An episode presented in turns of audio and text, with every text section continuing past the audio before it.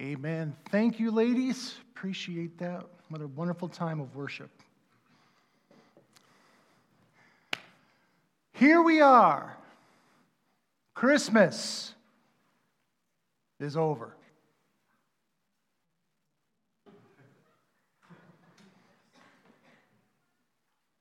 Now, I don't know about you, but just about the time of Thanksgiving, I start getting anxious and excited. And there's a little more pep in my step. There's a little more happiness and joy. And you see more people smiling, and they're walking around and they're happy, and they're starting to say, Merry Christmas. And for a whole month, everybody's excited. It's the countdown, it's coming. We've got special church services. We've got gifts around the tree.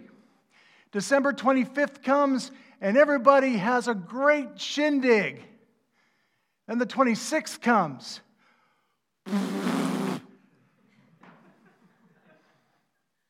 Depression. It's over. All that buildup, and now it's done. What do we look forward to? Now, in my household growing up, my dad loved Christmas. And being the uh, biblical academic that he was, he was a stickler for Epiphany. Christmas isn't over. The wise men are coming. 12 days of Christmas. so, as long as we could keep the decorations up, we did. As a matter of fact, we had a cartoon that was pinned on the, uh, the message board of our, our kitchen for as long as I can remember. Actually, I think we, we still had it last time we were home and we were cleaning things out and we found it. It's a wife holding a gun to her husband, saying, Take down the tree now.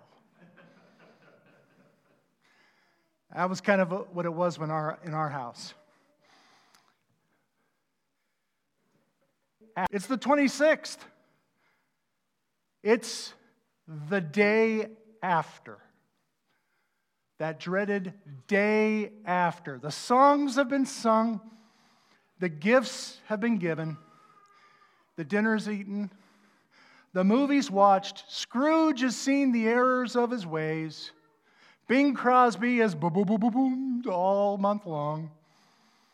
Now, some will stubbornly hold on to the holiday until Epiphany.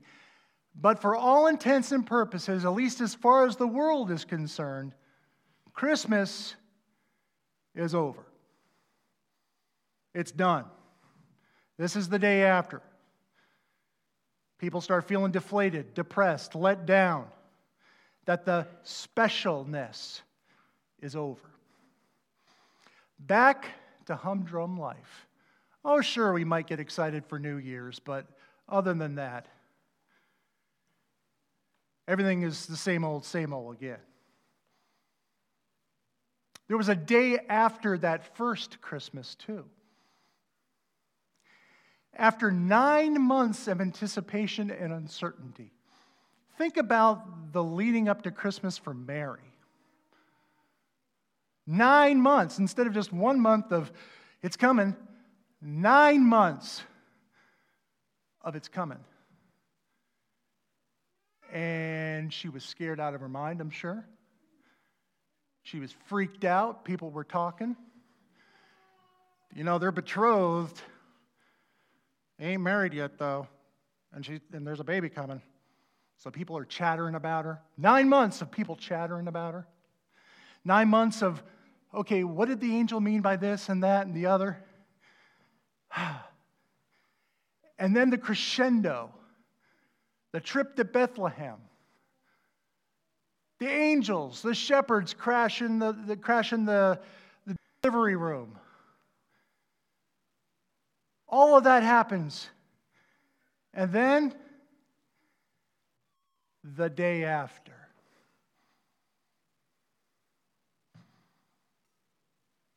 Jesus was born. Now, Mary and Joseph were faced with the reality of having a son, a newborn son, a hungry son who would be completely reliant upon them.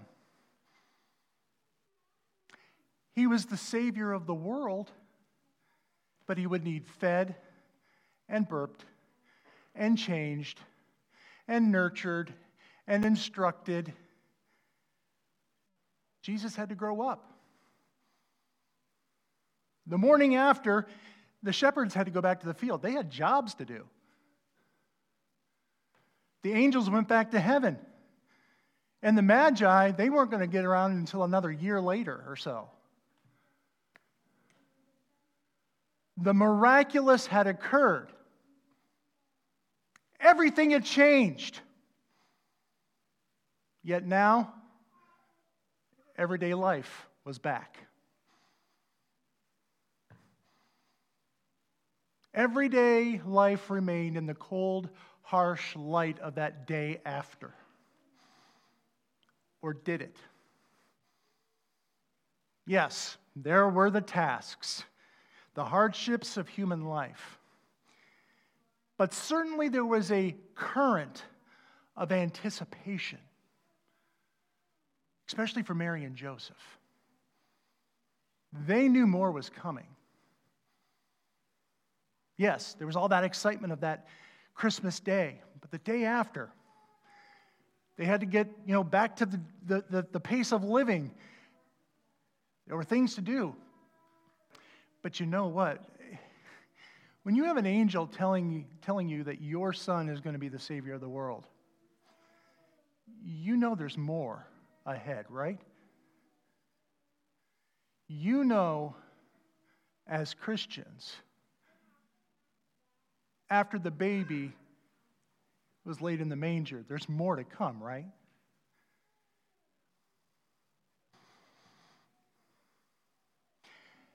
My first point the day after, it's a time of preparation. Preparation begins today. It wasn't the end, this is the start. The day after began Jesus' preparation for ministry.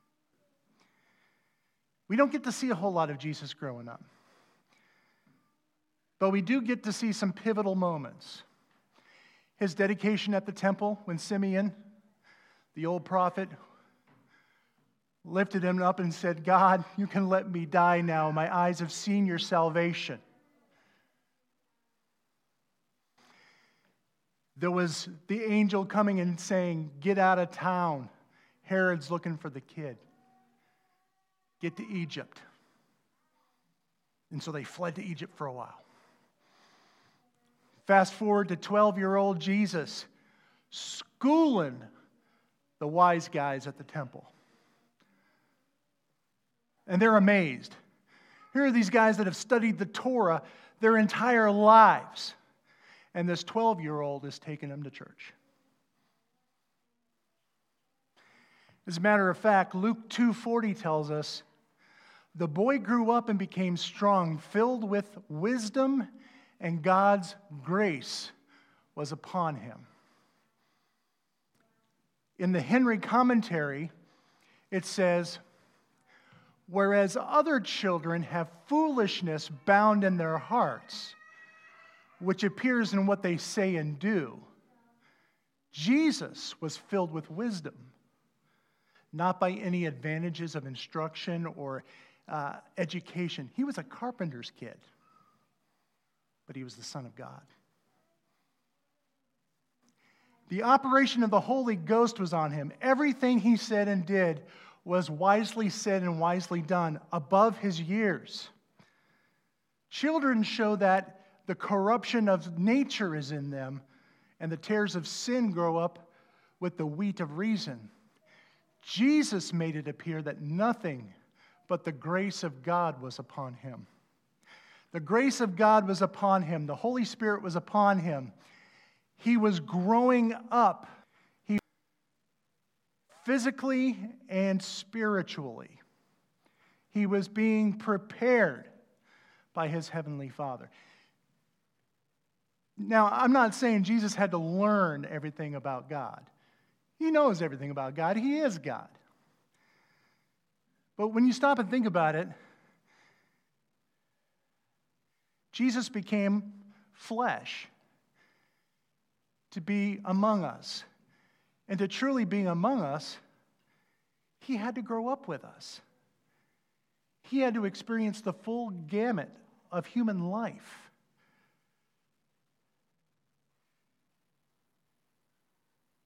So we would know that He knows. We can't imagine what it is to be God. But God does not have to imagine what it is to be human. He's been human, He has suffered, He is froze, He's been hungry. He got picked on, I'm sure, by bullies in the neighborhood. He experienced everything about the human condition, yet he never sinned. For every highlight that we are shown in Scripture. There were years of average days for Jesus. Not every day was a miracle working day. There were fishing trips with dad, hours learning carpentry, hours in Hebrew school, where he could have taught them a thing or two. All the while, Jesus was being prepared for what God had planned him to ultimately do. He was here to die birth was just the beginning. Luke 2:48 says, "When his parents saw him, they were astonished." This is him, he had got away from them, and they found him and said at the temple talking to the, the scholars. And they were looking around for him. And finally they found him and said, What are you doing? We were worried sick. You we're freaking out here. Why did you do this? And Jesus says, didn't you know I have to be about my Father's business? Jesus was being prepared. Jesus knew the plan, and he was going through it. But there was a holding pattern. He couldn't just be born, walk outside, and say, Okay, here I am. He had things to do here on earth. There was a holding pattern after Are you in a holding pattern this day after Christmas?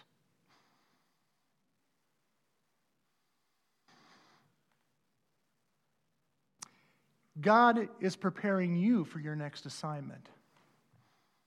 Zechariah 4:10 tells us, "Do not despise these small beginnings, for the Lord rejoices to see the work begin."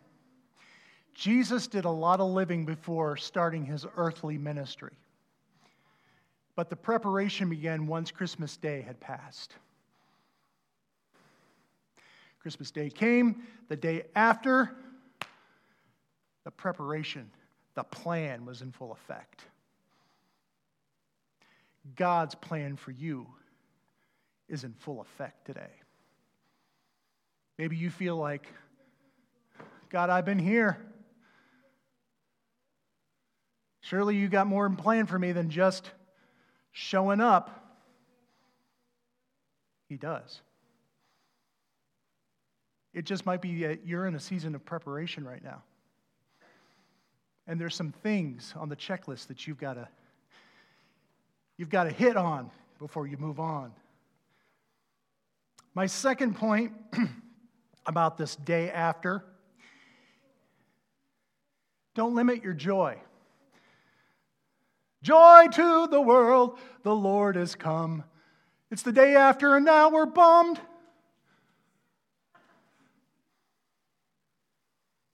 Don't limit your Christmas joy to just the season.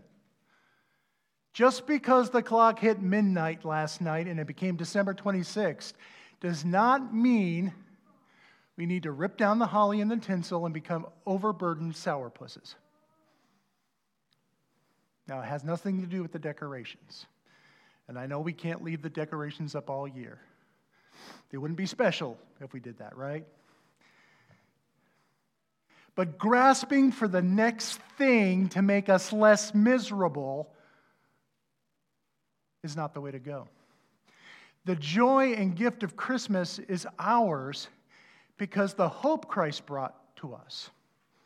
And it's just the beginning, like we said. Just as Jesus' mission did not end with being born, neither does your mission end with being born again. I'll say that again. Just as Jesus' mission didn't end when he was born, your mission did not end when you became born again. It began. John 17, 18, Jesus says, As you, God, sent me into the world, I have sent them into the world. Maybe you're feeling like it's the day after in your relationship with God. There was that excitement when you first met Jesus. Everything was shiny, there was tinsel everywhere. It felt like gifts were everywhere. You were so excited you were going to conquer the world for Jesus. There was that excitement. You couldn't talk about him enough. You couldn't read your Bible enough. You couldn't hear the gospel enough. But somewhere along the way, everyday life crept in. Devotions became a checklist. I have to. Church became an obligation. The gospel message heard so often, it became background noise. Don't think you're alone in this. The psalmist himself cried out, Create in me a clean heart, O God. Renew a right spirit within me. And then he goes on to say, Return to me the joy of my salvation. We have the best news anyone can hear. People of the world, I honestly don't know how they celebrate Christmas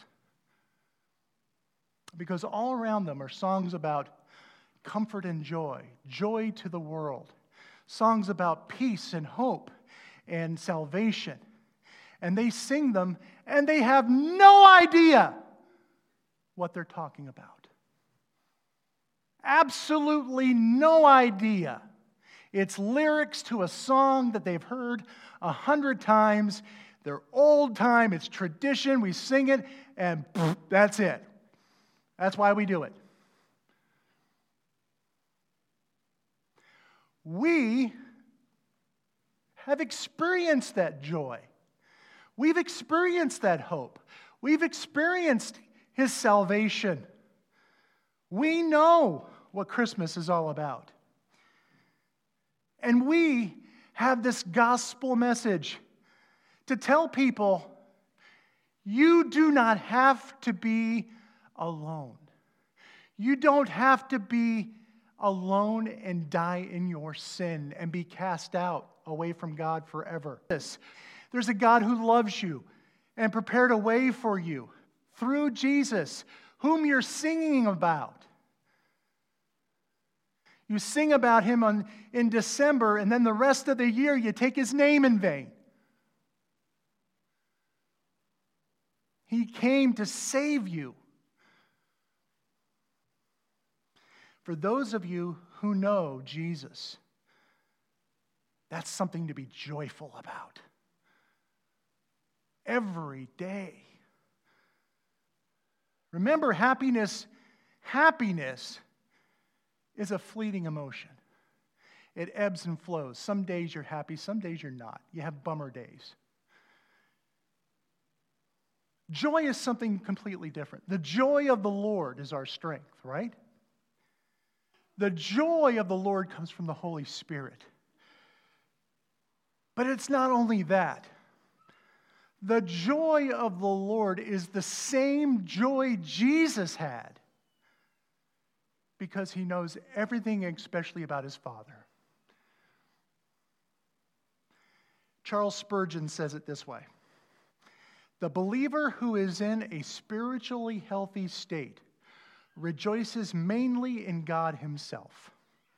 He is happy because there is a God, and because God is in His person and character what He is. All the attributes of God become well springs of joy to the thoughtful, contemplative believer. For such a man says within his soul, All these attributes of God are mine.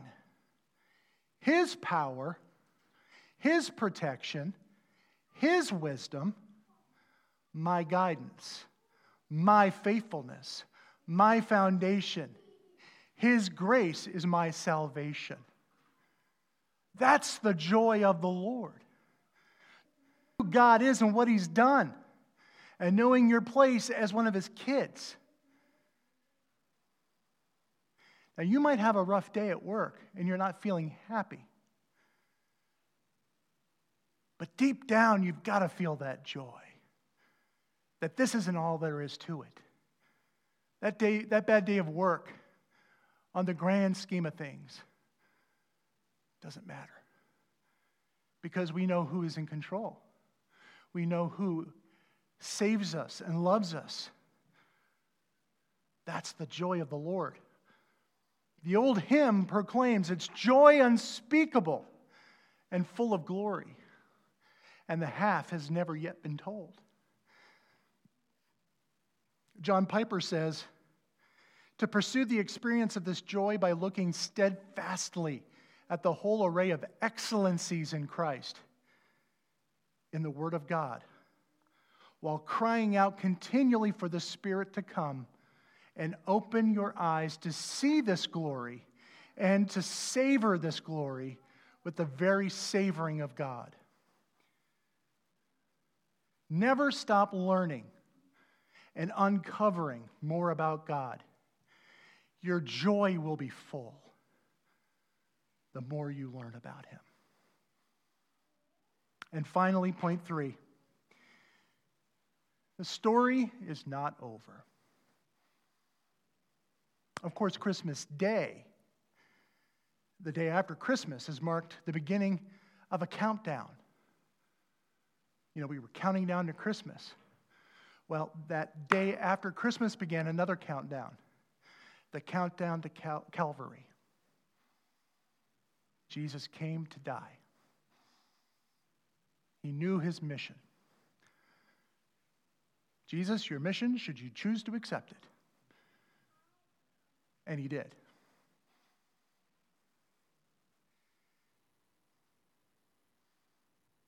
And then once Cal- Calvary started, there's another countdown. Countdown to Easter. You see, the story isn't over. It get, keeps going and going. And the miraculous has one more act. He's coming back. He's coming back. People have been saying it for hundreds of years. Oh, we're in the end times. Oh, dear Jesus, come and take us home now. It can't get any worse. Well, it does. But you know what I believe? We are closer to the end times now than we ever were before. And should the Lord tarry